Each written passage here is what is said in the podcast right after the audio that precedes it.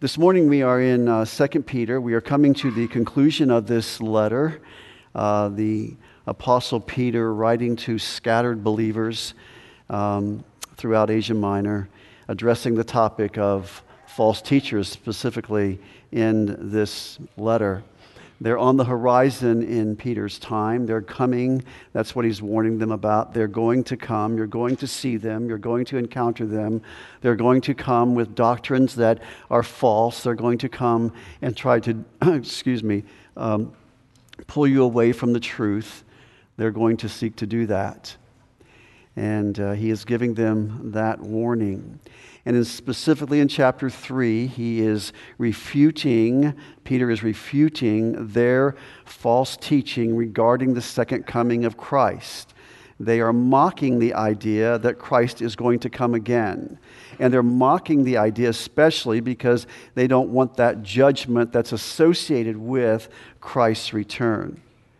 And so let me pick up in verse 10 of chapter 3. Our focus will be uh, down in 14 and following, but let me just give the context here, uh, beginning in verse 10 of 2 Peter chapter 3. He says this contrary to what, this isn't in the text, I'm saying this, contrary to what the false teachers are saying, that no judgment is coming. Verse 10 But the day of the Lord will come like a thief. The day of the Lord, you may recall, is a term, Old Testament term, for a time when God will judge, come in judgment, a time when, right, all, uh, several events surrounding the second coming of Christ, but it, it's known as a time of judgment. It's a time that's, it's a word that's used in the Old Testament to refer to when the God will pour out his judgment and take back this earth. It's uh, really highlighted for us in the book of Jonah. You may recall a few weeks ago, I took us through parts of the book of Jonah, looking at the day of the Lord and how Jonah compares it to the locust invasion that had occurred in Judea and how destructive that invasion of locusts was. And he uses that as an example of day of the Lord and what this will be like. And it will come like a thief, Peter says in verse 10 of chapter 3 in which the heavens will pass away with a roar, and the elements will be destroyed with intense heat, and the earth and its works will be burned up. Since all these things are to be destroyed in this way, he makes this statement. This is not really a question, this is more an exclamation. What sort of people ought you to be in holy conduct and godliness? He's saying, in light of the fact that all things are going to be destroyed in this way, and there's going to be a new heaven and a new earth, and Christ is going to come back. He says, What sort of people ought you to be in holy conduct and godliness? How excellent should you be? That's basically what he's saying here. Exclamation point. It's not a question. Conform your lives to the reality of eternity, is what he's saying in that statement. And then he goes on to say, looking for and hastening the coming of the day of God. Interesting, day of God used in this verse, day of Lord used in verse 10. Some commentators think they are the same thing day of the Lord and day of God. Uh, I think there is a distinction made here that's worth noting. It seems the day of God is associated specifically with a new heaven and a new earth. It seems that the day of God is associated with Revelation 21 22. It seems the day of God is about what Paul was talking about when God is all in all. You have the day of man, and then you have the day of God. You have the time when God is everything, every, everything. Everything is about God. Complete righteousness rules. You see that, notice, looking for and hastening the coming of the day of God, because of which uh, the heavens will be destroyed by burning and the elements will melt with intense heat. But according to his promise, we are looking for, I believe this is what the day of God is new heavens and a new earth in which righteousness dwells. A time when there will be no more sin.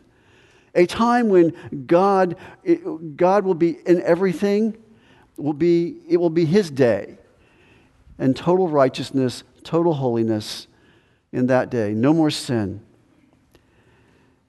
I believe that's different, and a different distinction than the day of the Lord, which seemed to be more about the events surrounding the second coming of Christ and, and all the judgments associated with that. And he goes on to say in verse 13, but according to his promise, we are looking for new heavens and a new earth in which righteousness dwells. Verse 14, therefore, beloved, since you look for these things, be diligent to be found by him in peace, spotless and blameless, and regard the patience of our Lord as salvation, just as also our beloved brother Paul, according to the wisdom given him, wrote to you as also in all his letters, speaking in them of these things, in which are some things hard to understand, which the untaught and unstable distort, as they do also the rest of the scriptures to their own destruction. You, therefore, beloved, knowing this beforehand, be on your guard so that you are not carried away by the error of unprincipled men and fall from your own steadfastness, but grow in the grace and knowledge of our Lord and Savior Jesus Christ. To him be the glory both now and to the day of eternity. Amen. And what I've been trying to show you last week, and I'll continue this week, is just say, basically some duties, duties that Peter lays out for us in these concluding verses of 2 Peter, duties that we are to give attention to as we wait for his return. To, to, to respond to the statement, What people should you be? Kind of people should you be in light of eternity approaching? Last week I took you to the first one. You see that in verse uh, 14. Uh, I took you to the word, excuse me, I took you to the word, um, let me find it, uh, oh, 12, I'm sorry, looking for. Um, notice the word looking for is found in verse 12, 13, and 14. Looking for, looking for, looking for. The first duty that we have is to be expectant of his coming. The first duty that we have is not to get so bound up in this world that we lose sight of the fact that this, this is not all there is. That there is a new world coming where Christ, where God will reign, and we're to be looking for that day. This is not our home. We are not to become attached to this world. We're to be expectant. We're not to be attached to things that do not last. That is our tendency, to latch onto things that are temporary. This is a reminder to set your mind on eternal things. Um, we, we can enjoy things in this life, no doubt, but we don't let them take hold of us, or nor do we hold on to them. And it all reminds us, as I told you last week, that history is headed in a direction, it is going somewhere. Uh, we are not just stagnant. We are not just uh, here by chance. We are not just here by a bunch of unrelated, unconnected events happening. Everything is working toward the culmination of all things in Christ. That is where we're headed. That's the direction we are going in. Evil is running its course. We see that all around us. We're living in Romans chapter 1 right now in our country, in our world. We're seeing evil speeding up rapidly, rapidly. And it's only going to get worse, folks. It's going to get worse. It's going to get worse and it's going to get worse. But we know that one day he will return and he will bring in his kingdom and his righteousness. And, uh, and that's why I mentioned to you we are looking for that day of God. Um, we're expectant. We've been born for such a time as this. And we're to be the expectant ones of this generation that we are in right now. And the children that are born to us, they are born for this time as well. God's made no mistakes. And we are to be faithful to these duties. And the first one is to be expectant, realizing this is not all there is. One day, man's day will be over, and it will be God's day where righteousness dwells. And we are to recognize that He's put us here for a reason. Verse uh, 12 also says we are to hasten. Notice how that's worded. We are in hastening the coming of the day of God. I told you last time, how do I hasten something? How do I accelerate something? And we looked last week at we are to proclaim the gospel. Uh, we are told that Uh, when the gospel has been preached to the whole world, we're told that the reason for the patience of God and, and, and having not returned yet is because of the elect who are still to be brought into the kingdom. And we are to participate in God's sovereign hand because people must hear the gospel. Uh, we have a part in that. Uh, we have a part in, in God's sovereign plan for reaching and saving people. And what accelerates and hastens the day of his coming is when all of the elect will one day be saved. And so there's a part that we play in that, um, and we uh, are instruments in that. God uses human instruments to accomplish his divine work and sovereign work. He uses, we are the means by which he accomplishes that sovereign work. That's what we mean when we say hasten his coming, accelerate his coming. Um, and uh, he doesn't desire any to perish. And so, in accord with his sovereignty, we're to preach the gospel. And now, today, I take you to the third point. You see this in verse 14. Look at verse 14 of first, 2 Peter 3. This is the passage, the verse I want to spend a little time on. Therefore, beloved, since you look for these things, be diligent to be found by him in peace, spotless and blameless. Then move into verse 15 and regard the patience of our Lord as salvation. I came across this this past week. I thought this was kind of interesting, a little history about Bible churches, uh, of which we would associate with. We're a Bible church, uh, non denominational Bible church. Uh, that's sort of our roots. These kind of churches began in the 1950s. Uh, they came out of uh, at that time out of Dallas Seminary in Texas, and were sort of in the Midwest and, and the West were more prominent areas of the country where they were located at.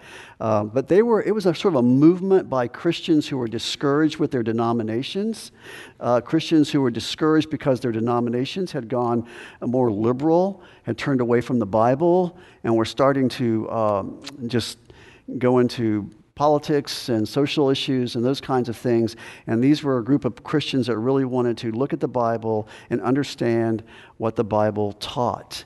And that's sort of the history of the, the Bible church movement uh, in this country.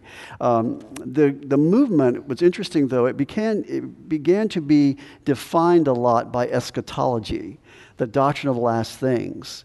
Um, it, seemed to, it seemed to be uh, noted that within a lot of these churches, eschatology was talked about a lot.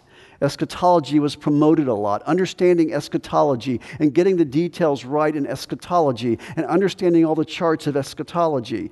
Last things was very important in this, um, in this movement. You would go to the prophecy conferences, and that's what was talked about all the time, those issues.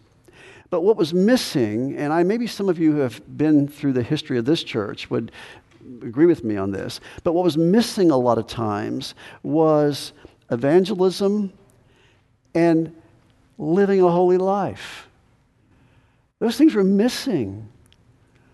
It was, it was, it was important to have your eschatology right and even some other doctrines right, but the issue of taking the gospel into the world and the issue of living a holy life, those things weren't talked about much.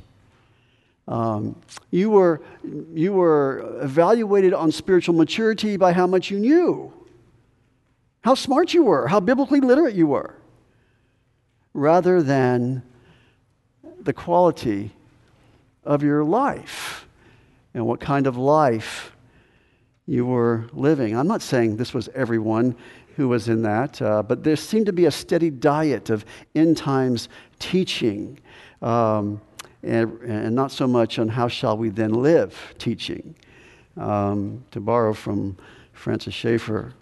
And I don't want to just point a finger at the past because we can fall into that even now, uh, where we are you know, just focused on, focused on easy doctrines, doctrines that are outside of us. The doctrines where I don't really have to talk about me. I don't have to get beneath the surface type doctrines. Eschatology really doesn't let you see what I'm like. It just lets you see what I know. But, but it's just interesting. Uh, we, we want to think about this morning in these, this particular verse on, on what we're like. Um, and he lists some qualities there. But uh, notice, if you will, just hold your hand in 2 Peter and turn over to 1 John chapter 2 for a moment. 1 John chapter 2. He says in verse 28, I'm just showing you the connection here of second coming and how I live my life. That's what I'm trying to show you the connection to. 1 John 2 28. Now, little children, abide in him, so that when he appears, we may have confidence and not shrink away from him in shame at his coming. See, the return of Christ, that verse says, should affect us. When he appears, we may have confidence and not shrink away from him in shame at his coming. There's a possibility, that verse says, that he could return and you could be filled with shame because you weren't pursuing a life that you knew was pleasing to him. I'm not talking here, folks, about earning your way to heaven. You don't work to earn your way to heaven. All we're talking about here is the proof that real transformation has happened in you. That's all. I'm not talking about working for your salvation, we're talking about working out your salvation. Go down to 1 John chapter 3, verse 1. Notice in verse 1 See how great a love the Father has bestowed on us, that we would be called children of God? And such we are. For this reason, the world does not know us, because it did not know him. Beloved, now we are children of God, and has not appeared as yet what we will be. We know that when he appears, second coming talk here, we will be like him because we will see him just as he is. And everyone who has his hope fixed on him purifies himself just as he is pure. See, what he's saying, thought of his return, when he one day, this is glorification, when he one day brings salvation to its culmination, he says, we don't just sit back and say, I can't wait for that day. He says it's to make us want to purify ourselves. Purify ourselves when we think of the Lord's return. It should have a purifying effect on us. And you see that in these verses back in 2 Peter, or as we look at verse 14, if you'll go back to 2 Peter chapter 3, verse 14. So, verse 14, once again, let me read it again. Therefore, beloved, since you look for these things, these things are the second coming events. Um, you're looking for a place where righteousness dwells. You're looking for a place where God is all in all. You're looking for that place. One day when I don't have to deal with sin personally, when I, one day when I don't have to live in a, a world full of sin and evil. He says, You want to be you're, you're expecting that, you're looking for that. He says, You want to be that person now. We need to start practicing that. That is the reason for the word be diligent. See that in verse 14? Be diligent. Be diligent. The, the word implies this. The word implies this is not something that's natural to you and me. It's not natural to you and me to do what he's fixing to say. I've got to be diligent to do it. When you tell someone to be diligent, you're not just saying, oh, just do whatever you want. No, you're telling them you've got to be diligent in this. You've got to be disciplined in this. You've got to put some forth some kind of effort in this. I really enjoy the, the book we've been going through in our small groups and, and, and uh, igniting your passion for God. And I think part of this is, is what in, motivates diligence is a passion for God. It's the Spirit working in us. Uh, this isn't a human effort thing. Some people don't like the word diligence because it just sounds that way to them. Oh, you're just talking about a lot of uh, just grinding it out talk. You're talking a lot, a lot of um, just gritting your teeth talk, you know. So a lot of people don't like that view of, of, of diligence, the word diligence. But uh, that's the word he uses here. And Peter likes that word, by the way.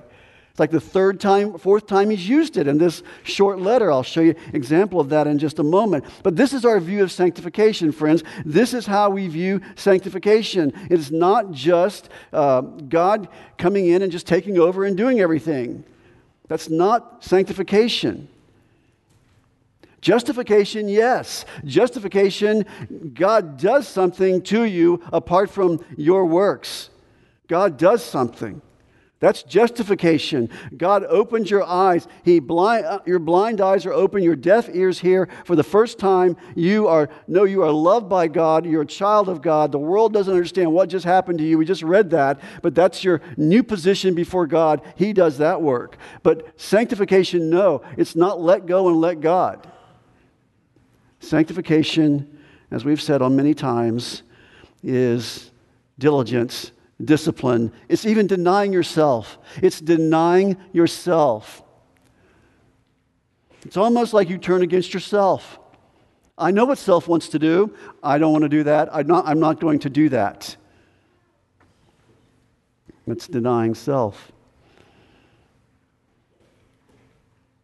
And so we have to be diligent and you see an athlete performing and, and you're amazed and you think wow how do they do that? And, and uh, golly and, but you don't see all the behind the scenes the special diet the, the, the, the amount of time they put into training and being away from family and friends and sacrificing relationships and all of those things just to win a crown that fades. But we are looking for one that never fades and you know the verse. I don't have to have you all turn there, but Philippians chapter 2, verses 12 through 13. I've turned, taken you there many times before, but he says this work out your salvation with fear and trembling. That's you. Not work for your salvation, but work out your salvation with fear and trembling. Why? Because God is at work in you. And I like this part both to will and to work for his good pleasure. He puts the willingness in your heart for this. He puts the willingness in your heart and desire in your heart for what I'm talking about this morning. I feel very comfortable talking to a group of Christians about this subject on diligence because it rings true in your heart. Whether I practice it or not is something else, but at least in our hearts we know this is what God says. This is what God wants. And He is the one that gives me the willingness and the desire to do it. Peter says there's a day coming of righteousness, a world coming of righteousness. You should be diligent and holy now. That's his point. I told you Peter likes that word. Go back to 2 Peter, still in the same book, one, uh, two chapters. Go back to chapter 1.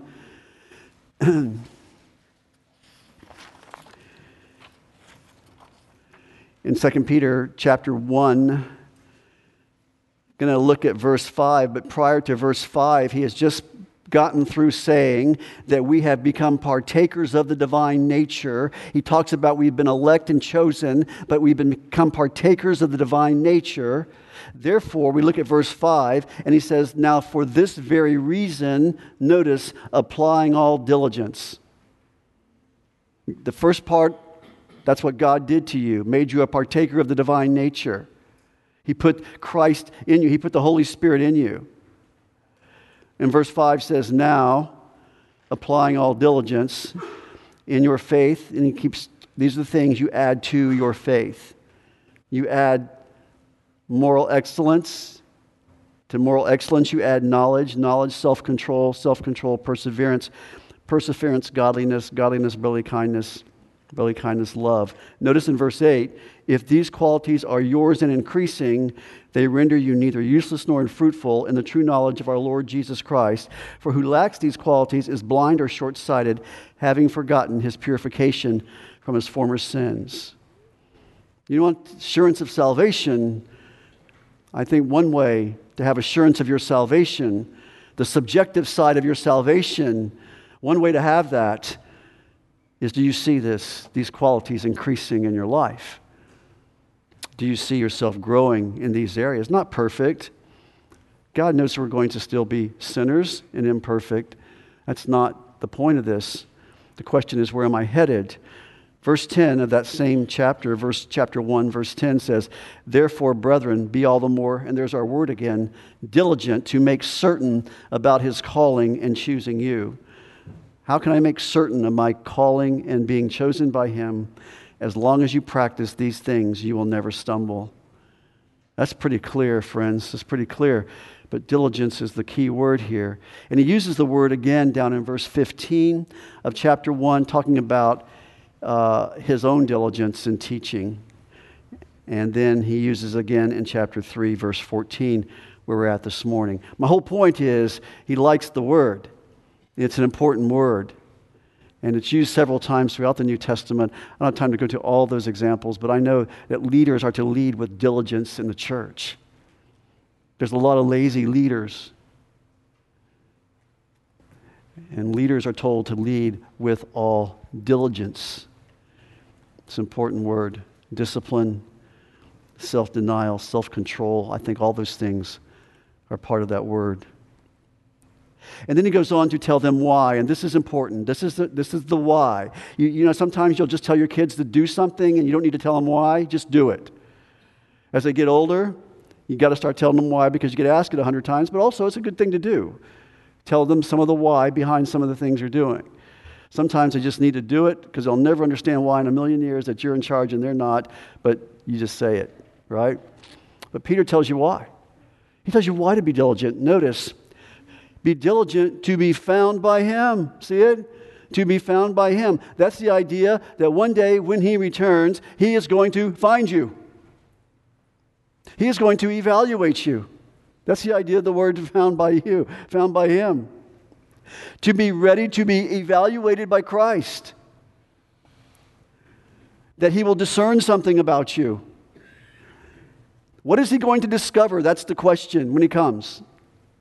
What is he going to discover about me and about you. And I think this could have reference to 2 Corinthians 10:5, the bema seat of Christ when he gives out reward. It's not, a, it's not a time of judgment. Christ is not going to come back and judge you regarding sin. That is never going to be the issue in your life. Understand that.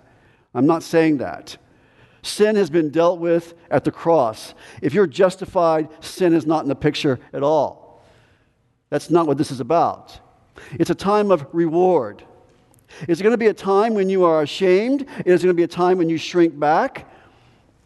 It's going to be a time that He will evaluate you and reward you. That's 2 Corinthians 10 5. Don't have time, excuse me, 5 10. Don't have time to look at that in detail this morning, but that is what Paul talks about in that chapter. We will stand before that one day. We will face Christ one day. We will see him as he is one day and we will be recompensed, recompensed for our deeds. And there could be regret. There could be ashamed at his coming for you and I as a believer. That's the warning that we're getting from this. We're getting that kind of warning. And once again, it's not that we're going to be perfect, but it's the realization that are things that we just never, never dealt with. Sins we never, ever dealt with. That is the reason Peter says, be diligent. And then he lists the virtues to be diligent in. Okay, you're looking at 1 Corinthians, or excuse me, 2 Peter 1, 2 Peter 3, 14. 2 Peter 3, 14. The first virtue he puts there is this in peace. Be diligent to be found by him in peace.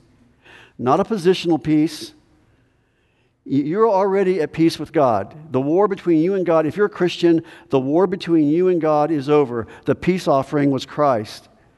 There is no war between you and God if you're a Christian. Christ is our peace.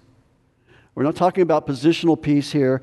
Uh, we're talking about a clear conscience peace, subjective peace? Do you have a clear conscience before God? Is my conscience clear that uh, I, have nothing to be nervous about when He comes? I, I'm not nervous about anything about His coming. There's nothing between me and God that I would be nervous that He walked, Christ came into this room this day. The, the skies opened and He appeared, and I would not be nervous about it. That's what we mean by that. It can also be mean to be at peace with others. It could be talking about peace that you have with God and peace with others and the unity. Uh, uh, resolve conflicts, maybe. Uh, that you've taken the time and energy and been diligent to resolve conflicts, forgiving others, moving towards others, not away from others, not allowing walls to build up to where you have no unity, no expressions of unity preserving the unity of the body of Christ? Are we pursuing this with diligence? Are we pursuing peace, clear conscience before God? And then spotless, spotless is the idea of being morally pure. 2 Timothy 6:14 says, "Keep the commandments without stain or reproach." That's the idea no stain, no reproach. Nobody could throw anything at you and it'd be st- it would stick to you. Spotless. In that passage in 1 Timothy 6, he says that you do this until the appearing of Christ. Keep the commandment without stain or reproach until the appearing of the Lord Jesus Christ. We've got to be diligent to be clean and unstained by the world, James calls it. And notice the next word is blameless, not perfect. No, never, never interpret that to mean perfect. There's no way we're going to do any of this perfectly until we see him as he is. But blameless, we're diligent to pursue these things without stain. We, we, want, we, don't want to be ashamed, we don't want to be ashamed the moment the sky splits. We don't want to be saying to ourselves, I wish I hadn't been doing that when he came back. You know what I'm saying? This is tough. I wish I had just yelled at my kids right before we walked the, through the skies, I, you know, or whatever. I wish I'd have been kinder to my wife. I mean, all, all this is is the, the accountability. Nobody is going to be perfect. God knows our hearts. But we're to work so that when He comes, it will, it will not be the low points not to earn his favor. We're not trying to earn his favor. God has done everything for us. Jesus has done everything for us to satisfy God's favor for us. God has earned all the favor with God that I'll ever need. But because you love him, be diligent to be spotless and blameless. It's an interesting play on words because back in chapter 2, the uh, false teachers were those who had spots and blemishes. 2:14 the spots and blemishes they were known by their spots and blemishes. They were unclean. And this should remind us of the old testament. Remember the old testament? You couldn't bring an animal that was blemished the, uh, an animal that was in any way unclean. And in the new testament christ was the spotless lamb of god so, this is the theme. And I guess when you think about this, you think about, well, what is it I need to get rid of in my life that's hindering me from diligently pursuing these things? What is it I need to add to my life that's hindering me from pursuing these things? What is it that keeps me from running the race? What's the encumbrance that keeps me from running the race? What do I need to lay aside? That's what it makes you ask yourself. What is it I need to. Uh, keep from getting entangled in all the time? What sin is that? I, have talked a lot about this subject lately in our men's uh, Tuesday morning Bible study, but um, he talks about mortifying the flesh in, in Romans 8:13, killing the flesh, killing the deeds of the flesh. I think we have to understand the severity of our problem. I think we have to understand the severity of, of what's, what's going on, that this is an issue of our heart. It's not something external, because all of us can look so good on the outside, but it's what's going on in our heart. I don't know what's going on in your heart. You might look at me and think, oh, he's just doing great. He looks great or whatever. And I can look at you the same way. But that's not my heart. You can't see that. That's the part of me that God looks at. And that's the part that motivates a lot of my bad behavior and sinful behavior and impurity. It's my heart. My heart is the problem. And so it's a, it's a serious thing. It's, a, it's not just abstaining from certain outward things. That's important, yes, but it's getting to the root issues of my heart and asking and asking God. And I read a devotion this morning by Spurgeon, and, and, and just the whole idea that if I've got if I'm struggling with anger, if I'm struggling with covetousness, and I'm struggling with lust, and I'm I need to get to the heart of those things, and I need to take them to the cross to, of Christ, and I need to plead, say, God, I want to be serious about this. Jesus said in John in Matthew chapter five, if your right hand offends you, cut it off. If your right eye offends you, pluck it out. He's talking about not so much, not literally cutting off and taking out your eye, he's talking about the severity of our problem. The severity of our problem is that it is something that needs to be dealt with in a severe way. It's not something we just throw sticks at and think it's going to be better just because I cried about it, or I said I was sorry, or whatever else we do on the outside. We kill the deeds of the body, and it's a lifelong process. I'm not talking about something that's easy. I'm talking about warfare. I'm talking about putting off and putting on. I'm talking about breaking bad habits. I'm talking about breaking bad habitual ways of thinking. I'm talking about abstaining, fleeing, words like that. We, we make no provision for the flesh, Romans 13 says. The word I, I used with our men this past week was the word portals. Portals, holes. Holes where sin gets in, temptation gets in, blocking up the portals of our life, blocking up the portals so eh, the temptation can't even come in. Because we leave so many openings, we give so many opportunities for the flesh. We have to say, I'm not going to accommodate that anymore. I'm not going to accommodate that anymore. I'm shutting up that portal into my life that causes me to get entangled in sin. We need to fix our eyes on Christ and meditate on His Word. We need to stick, stop hanging around people that pull us down in that sense, uh, cause us to be tempted to sin, put going to places that cause us to be tempted to sin. Those are portals.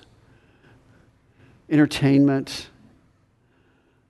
We need to, we need God's strength to kill the deeds of the flesh. We can't do it ourselves. Your flesh cannot tame your flesh. Just give up. Get all the self help books you want. Flesh does not tame, flesh does not kill, flesh does not change flesh. Just give up with that one. The world thinks it does. No, it's taking it to the cross. It's being diligent to see it, to identify it, to repent of it, and to cut it off, to close up the portal.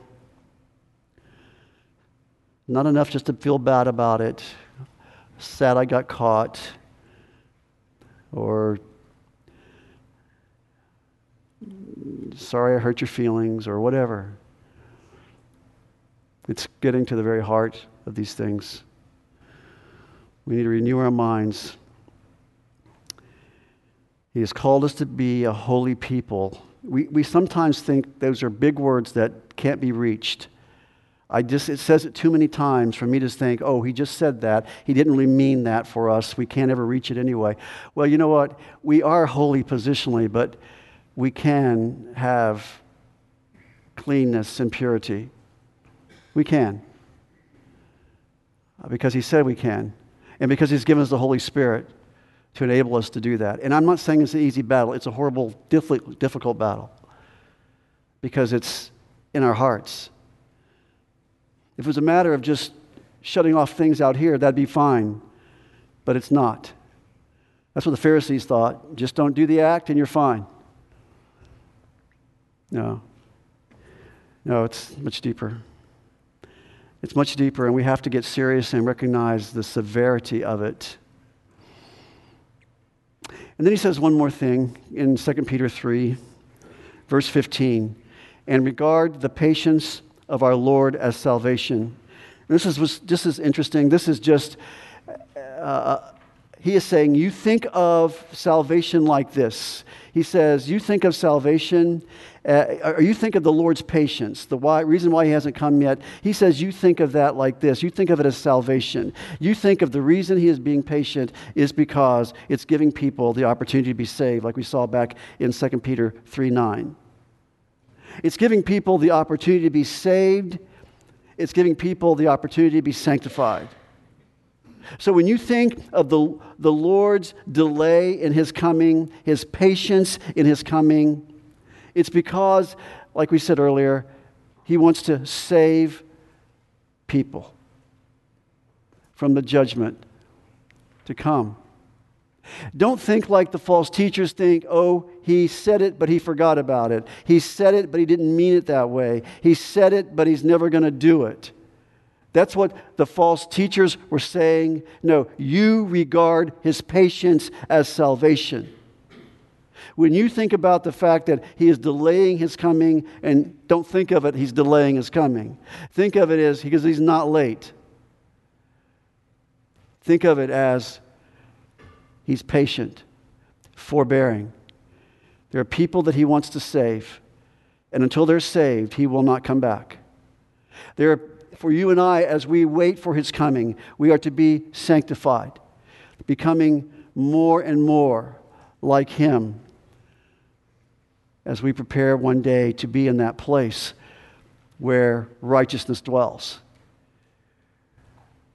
So he's given us three here in 2 Peter chapter 3. Be expectant. Verse 12. Proclaim the gospel. That's another one of our duties.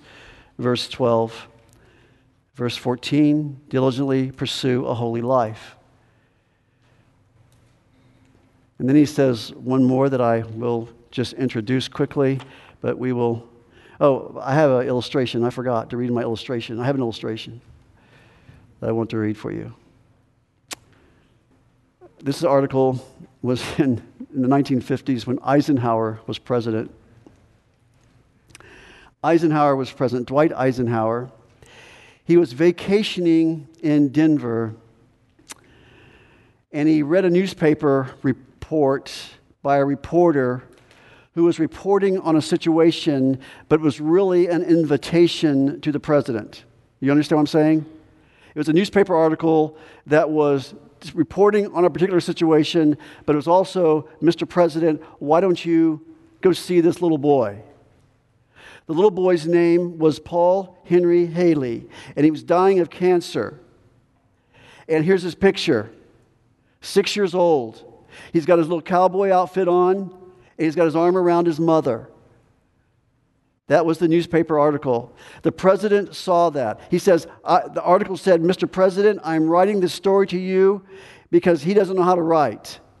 I'm writing this story to you because he would like to see you. Ike, it was the nickname for Eisenhower. He says, and he doesn't know it. That's his dying wish. He's going to die.